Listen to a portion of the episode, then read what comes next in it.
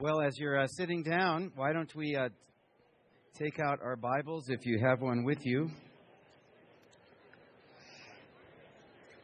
We're going to be going once again today all the way to the end of the Bible, so it's a passage that's easy to find. It's actually the second to the last chapter that you'll find in the Bible, probably one of two most powerful chapters in the Bible. The second to that is the last chapter, Revelation 21 and 22. So turn to Revelation 21 and we'll look at verses 1 to 4 today. But before we do, I'd like you to listen to this USA Today, June 15th, 2011. This is from an article published just one month ago titled Weather Records and Americans Battered by Spring. Washington AP. It was a spring to remember, with America pummeled by tornadoes, floods, wildfires, snowmelt, thunderstorms, and drought. Government weather researchers said Wednesday that while similar extremes have occurred throughout American history, never before have they all occurred in a single month. The last time anything remotely looked like it uh, was the spring of 1927, just before the Great Depression which also had a lot of tornadoes and flooding, said Harold Brooks of the Storm Prediction Center in Norman, Oklahoma. The tornado outbreak, floods, and droughts during April were comparable to extreme events in the past, but never so close together, agreed Deke Arndt, chief of the climate monitoring branch at the National Climatic Data Center in Asheville, North Carolina. Question Maybe you were wondering this last April when it was all coming down. The question is this Was all that just coincidental? That never before in history have we seen such extreme weather in this country in such a brief period of time. And then, you know, you add that to the tsunami and the nuclear crisis in Japan, the financial crisis, all these storms in Phoenix. Any of you see those storms? Those, those apocalyptic storms that literally looked like they were consuming the city a while back. You look at all that, who knows what else is coming? You can't help but wonder is God trying to get our attention? I've even talked to people who don't know God or even believe in Him, and they're wondering maybe there is one. It's so, it, it couldn't be just coincidental. And if so, what's he trying to say? What's going on here? Is it providential or by chance? Well, that'll have to be another message. Sorry about that. Except to say this I believe that he is, he is trying to say something specifically, and that we need to pay close attention to the signs of the times, like Christ said. And we may look into it this fall or later this summer. But also today, he's also, I think, trying to say something generally, and that is this be very careful. Be very careful where you store your eggs, right? And not just looking around and seeing where the safest place in the world is and going there. No, there is no safe place. If you have all your eggs stored up in the basket of this life, sooner or later you will end up disappointed because no place is safe. Not even in Summit County. Just wait till the big one comes and all this beetle kill goes up in smoke, right? In the end, everything's going to go up in smoke because we can't take anything with us, as we say. But if you store up your treasures in heaven, as Christ said, they'll be where moth and rust do not destroy, and thieves do not break in and steal, nor tornadoes, nor floods, nor wildfire, nor snowmelt, nor thunderstorms, nor drought. So the question is this looking at what's going on around us, what are you living for? This summer, we're seeing that heaven is a place that's worth living for. Heaven is the only place that's worth living for. And through all of these natural disasters and more, we're going to see today yet another reason why that is what's worth living for. I've titled the, today's message, This Road. This Road. It's the title of the offertory song you just heard.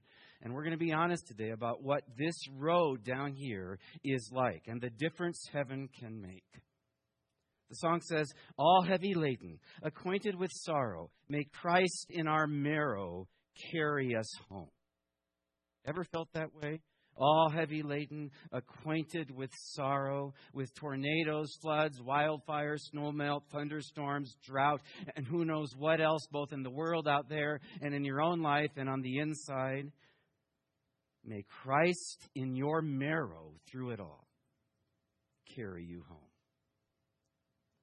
That's been my prayer this week. That through it all, deep in our hearts, Christ would carry us home to heaven today. That we'd feel this hope that uh, Solomon says is the very anchor of our soul, that we feel it down to the marrow of our bones. The song says, May Christ in our marrow carry us home from alabaster. That's shorthand for heaven, for the celestial city made of alabaster stones. From alabaster comes blessing of laughter. Have you heard the laughter recently? Have you heard the music? Comes blessing of laughter, a fragrance of passion, and joy from the truth. Our subject today is this road. And the question is this what road are you on? And where are you headed? Looking at the world around you, what are you feeling down to your marrow? Are you feeling fear or are you feeling hope? Last week we saw that one of the main things about heaven will be a great presence, and we're talking about the eternal kingdom here. The presence of God Himself, thanks to the disappearance of what to this day separates us from God, and that is the great sea. Today we're going to see another main thing, that the other main thing heaven will be about is a great absence. A great absence of all these things. Absence of what? Well, um, yeah, in, in uh, and I'm afraid the preacher forgot his Bible. It's, it's in Revelation 21. Would someone volunteer? Would someone volunteer to give me a Bible? No, I don't have it memorized. Okay, okay, okay. It's the, the New Living. I can't read from that one. No, New Living is a pretty good translation. Okay, Revelation 21, 1 to 4. And I saw a new heaven and a new earth, and the old heaven and the old earth had disappeared, and the sea was also gone. That was last week. And I saw the holy city, New Jerusalem, coming down out of heaven from God, like a beautiful bride prepared for her husband.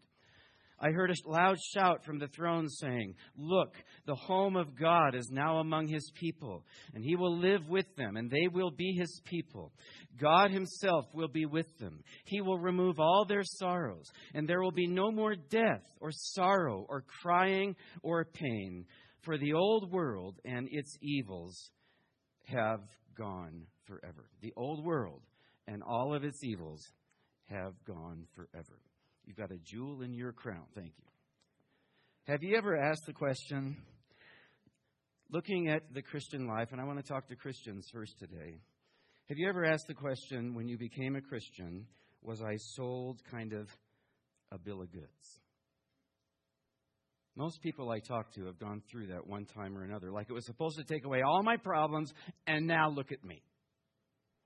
Ever asked what's wrong with me or what's wrong with Christianity? Some Christians in Joplin, Missouri were asking that question. Remember what happened in Joplin, Missouri just recently? New York Times, Monday, May 23rd, 2011. Tornado toll rises to near 100 dead. Missouri City is left in ruins. Hospital is abandoned, along with many churches destroyed.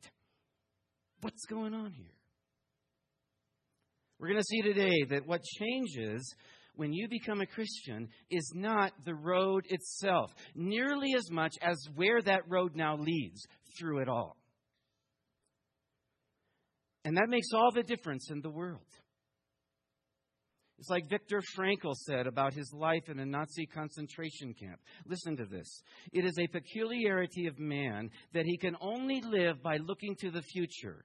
Those fared the worst in the concentration camp who lost the ability to look toward the future. These people curl up in a corner and die. Maybe that's what you're feeling like right now. Any attempt to restore their inner strength in the camp had first to succeed in showing them some future hope. And then he concludes He who has a why to live for can, can bear almost any how. He who has a why to live for can bear almost any how. Maybe you need your strength restored today. Well, you've come to the right place because you see, it's not the tornadoes, you know, that change once you become a Christian, or the floods, or the wildfire, or the snowmelt, or the thunderstorms, or the droughts, but what they're all doing for you and where it's all taking you to. Because the Bible says we're all going, those who know Christ, to a place where he will wipe away every tear from their eyes, Revelation 21 4. And death shall be no more, neither shall there be any mourning, nor crying, nor pain any more, for the first things have passed away. That day is coming. And it's not the how that changes when you become a Christian. No, it's the why. There's some incredible honesty that's shot through this powerful little verse, through the whole Bible, really, as we're going to see today. This verse in the Greek is written in a very poetic way. It's what they call a chiasm, where the main point is in the middle of the verse, and the first half builds up to it, and then you get the main point, and then the second half reinforces the main point on both sides. Listen, He will wipe away every tear from their eyes. That's the first half. And what's in the middle? Next phrase, and death shall be no more. And then we see the same thing that he began with neither shall there be mourning, nor crying, nor pain anymore. This famous verse is one of the most powerful in all the Bible. It's an eloquent verse. It's one of the most eloquent, the most poetic, and it pivots in the middle on the reality of death. Not just for people in general, but for Christians too. He's talking about true believers here, Christ followers, those who are God's people like it says in verse 3. And it teaches that before God's people get to heaven, they're going to go through something like hell on earth. It teaches that there will be many tears that God's going to have to wipe away, right? He'll wipe away every tear from their eyes. It teaches that it will no, there will no longer be any mourning or crying or pain. Um, and if there will be no longer those things, if that's the first thing that comes to John's mind when he looks at heaven, then mourning and crying and pain and tears are, in his mind anyway, a very real part of the Christian life. You find this all through the Bible. A very real part of the Christian life, of this road the narrow way, as Christ himself called it. For the gate is straight, he said, and the way is narrow that leads to life. So if you're experiencing heaven on earth right now, if your cup is full, you're not going to look forward much to heaven itself. If you've confused the hope of the gospel with the American dream, that you'll become wealthy and healthy and happy if you become a Christian, which is being taught in many churches today, if you've confused the hope of the gospel with the American dream, which is now becoming a nightmare, for some anyway, you'll end up sorely disappointed. And you'll be thinking, what's wrong with God? What's wrong with Christianity? What did I buy into? I've been sold a bill of goods. But if you're honest about life under the sun, even for the Christian, heaven will be more and more your passion. In fact, it'll be the secret of a life well lived. We need to be more honest if we're ever going to start storing our eggs in the right basket. So bear with me a bit. We need to hear the bad news first before we'll really appreciate the, the good, the mourning and the crying and the pain. Death comes in many and varied forms. The Bible teaches that it's in the creation itself, that the whole creation, it says, is subjected to corruption, to futility, to death, from the macro to the micro. Solomon said, All things are wearisome. This is Ecclesiastes. He was an honest man. He was a, a, a, the king of Israel, wisest man who ever lived next to Christ.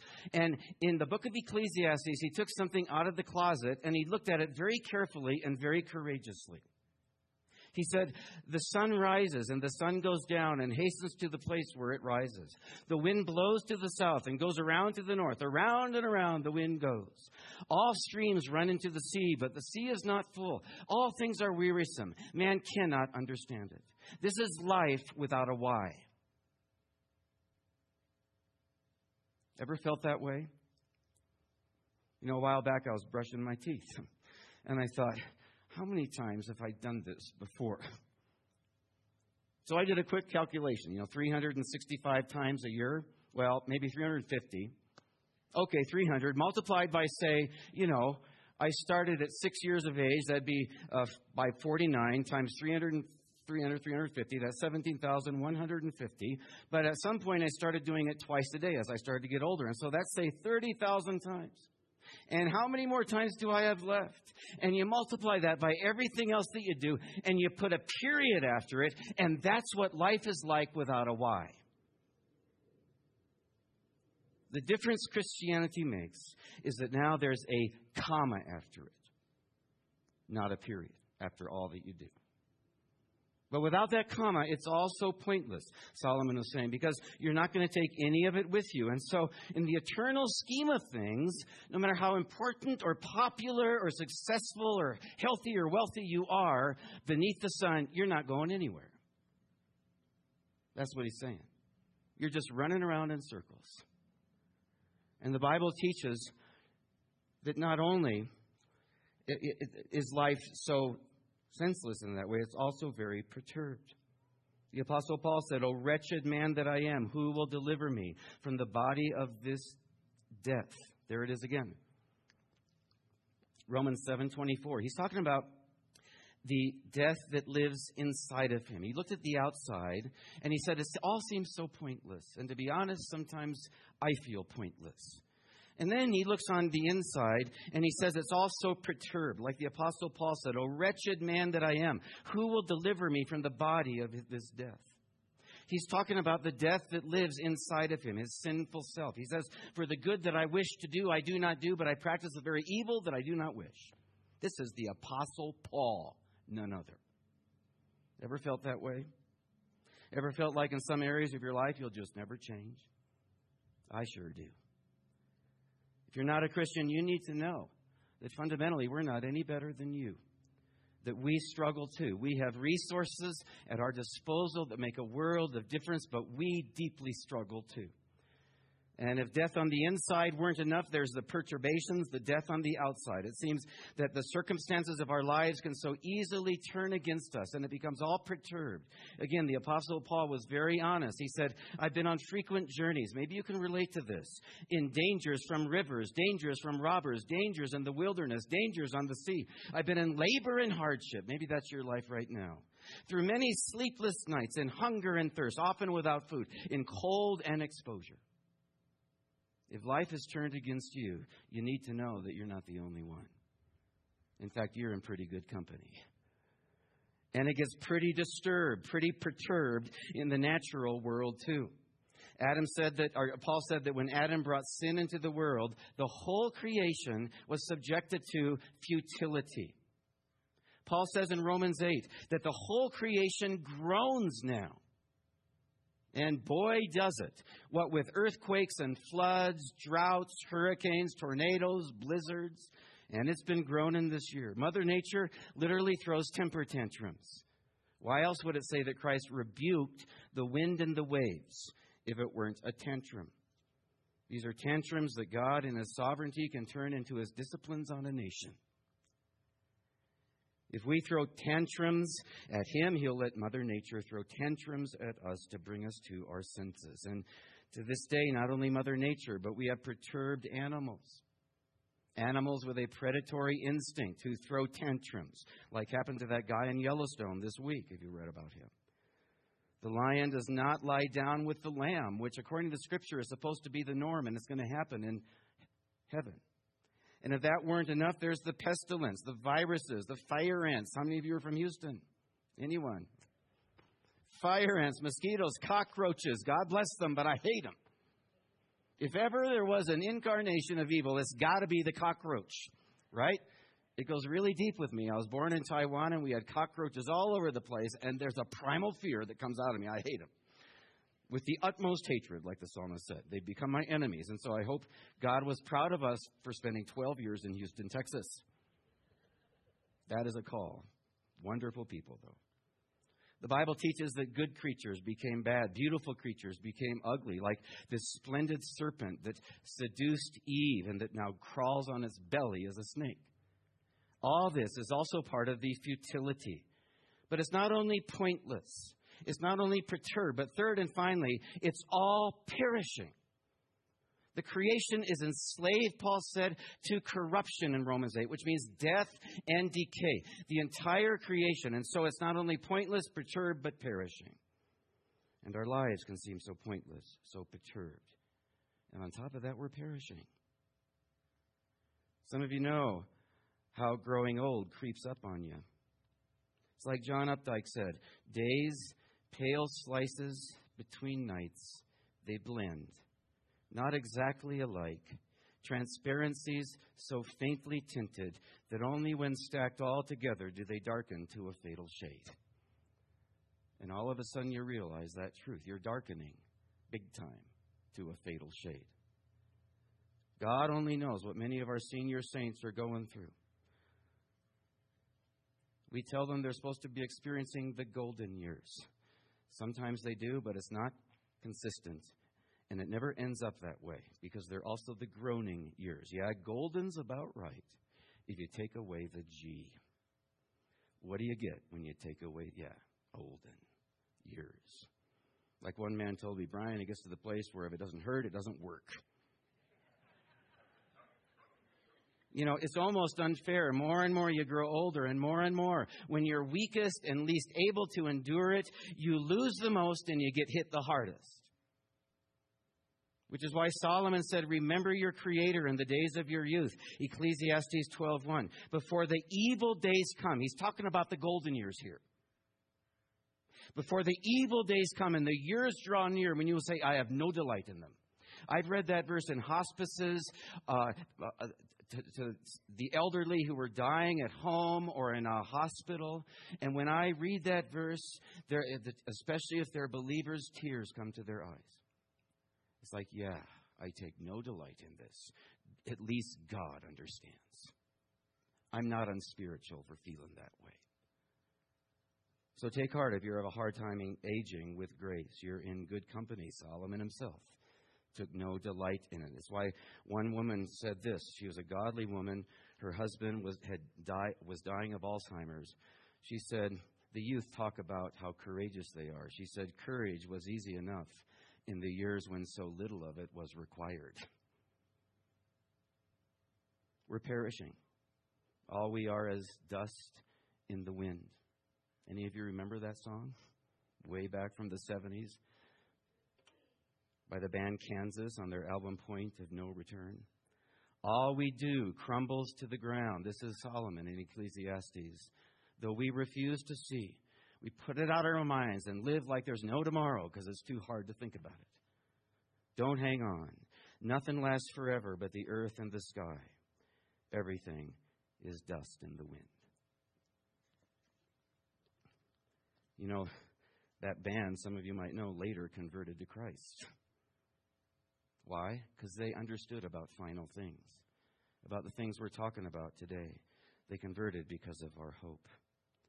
Because the Bible says that a day is coming when the first things will pass away, when the former things shall not be remembered, nor will they even come to mind, when he'll wipe away every tear from their eyes, and death shall be no more, neither shall there be any mourning, nor crying, nor pain any more.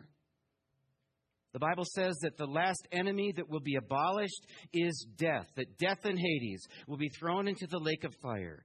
When all our days are no longer going to be darkened to a fatal shade, so pointless, so perturbed, so perishing. No, there's a comma after life, and there can be a comma after your life too. The Bible says that if you don't know Christ, the heart of our hope, the hope of glory, you've got a really, you've got a lot of really heavy hows without any why. But with Christ, who went from death to life, when he died for our sins and he was risen again, and who did that so he could do the same for us, that through it all, because of it all, he could take us through our death to life, to be with him forever. This is why. This is why Paul says we can be right now as sorrowful, yes, we're going to be honest about it, but also always rejoicing. As poor yet making rich. As having nothing, it's all going to be taken away, but possessing all things. As dying, yet behold, we live. Why? For this perishable body must put on the imperishable, and this mortal body must put on immortality. And then shall come to pass the saying that is written Death is swallowed up in victory. O death, where is your victory? O grave, where is your sting? And then he ends it, therefore, the next verse, my beloved brethren, how does that impact our lives? Be steadfast, immovable, always abounding in the work of the Lord, right in the here and now, because you know there's a comma. You know that in the Lord, he says, our labor is not in vain. In the Lord Jesus Christ, you've got a why that's worth living for, and you've got a why that's worth dying for. What difference does being a Christian make? Why even become one if you don't get heaven on earth? Let me close with three illustrations. Joni Eareckson Tada, some of you know of her, is a quadriplegic and a Christian. She was a Christian when she dro- dove into a swimming pool, the shallow end, back when she was in high school, and broke her neck. You mean God's not going to keep that from happening to me if I become a Christian? Nope. No, He won't. But He has given her a powerful ministry among the physically challenged over the last four decades. Such life comes out of her death, it is unreal. He's not healed her. And the pain still gets really, really bad. But here's the bottom line difference her faith makes. She says, I ask less of this life now because I know full well that more is coming in the next. There's a comma, not a period. The art of living with suffering is just the art of readjusting our expectations, she says, in the here and now. Have you done that? She has a why to live for and so she can bear any how. What difference does being a Christian make? James Gordon Gilkey was a Christian leader in Portland, Oregon. He was told by a physician that he had uh, fallen victim to an incurable disease. He didn't have long to live. There was no possible way that death could be averted or even long delayed. Did being a Christian exempt him from an incurable disease? No. But did that matter? Here's what he did when he heard the news. Here's his own account of the hours that followed. Here's the difference that the Christian faith makes. He said, I walked out of my home, which was five miles from the center of the city. There I looked at the river and the mountain that I loved. And then as the twilight deepened, I looked at the stars glimmering in the sky. I said to them, I may not see you many times more, but river, I shall be alive when you have ceased running into the sea. Mountain, I shall be alive when you have sunk down into the plain. Stars, I shall be alive when you have fallen from the sky. What difference does being a Christian make? This is titled A Piece of Cake. Apparently, a little boy is telling his grandma how everything's gone wrong that day at school, at home, with friends, etc., etc. Maybe that's what you're feeling like right now. Well, Grandma's baking a cake, and she asks him if he wants a snack, which of course he does. So she says, Here, have some cooking oil. Yuck, Grandma. Well, then, how about some raw eggs? Grandma, gross. Okay, well, maybe some flour or baking soda. Grandma, those are yucky. To which Grandma replies, Yes, they seem bad all by themselves, don't they? But when they're put together in the right way, they make a wonderful, delicious cake. And she went on to explain how God works in the same way. She said, Many times we wonder why He would let us go through such hard things, don't we? I do too, she said. But God works them together for good. We just have to trust Him, and eventually He'll make something wonderful out of them all. And then at the very end of the story, it says, Hope your day is a piece of cake. And this sermon will end with it too. I hope your life is a piece of cake.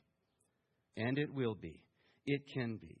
If you know the one who can put it all together from death to life, just like he went for our sakes, who can put it all together in the right way, forever and ever. Amen. Jesus Christ, who died for your sins. So if you confess your sins and believe in him, you'll be with him at the end of the road. Where for you, then, too, there will be a comma and not a period. If you're a Christian, you've got a cake waiting for you there. And you've got a whole lot more. Because there is a why for everything now for the mourning, the crying, the pain, for every last tear. And that's what this road is all about. Eric, if you all would come forward. Yeah, it's a way that is straight and narrow, like the song says this road. This road goes through tornadoes, floods, wildfires, snowmelt, thunderstorms, and drought. but it's now through pain to gain, through guts to glory, through death to life. All who know the risen Christ. Because more than anything else, above and around and through it all, Christianity is a road that leads somewhere through the how to the why. Just like we sing, all heavy laden, acquainted with sorrow, may Christ in our marrow carry us home. Christ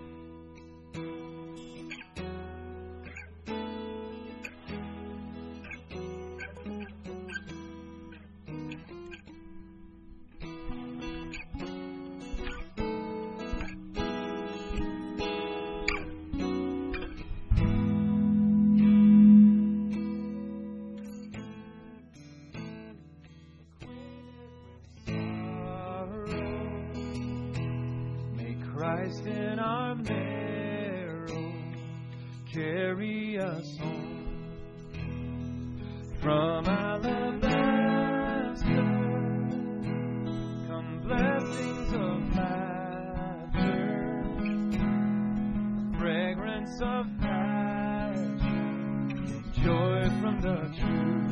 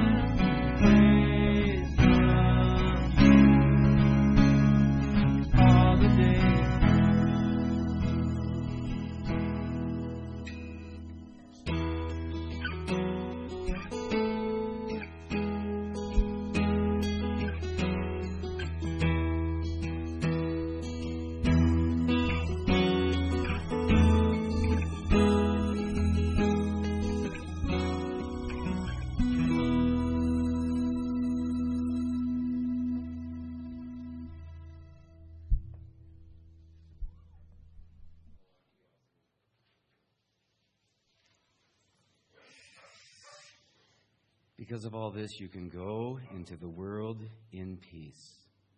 Have courage. Hold on to what is good. Honor all men. Strengthen the faint hearted. Support the weak. Help the suffering. And share this gospel. Love and serve the Lord in the power of the Holy Spirit. And may the grace of our Lord Jesus Christ be with you all. Amen and amen. Thanks for coming.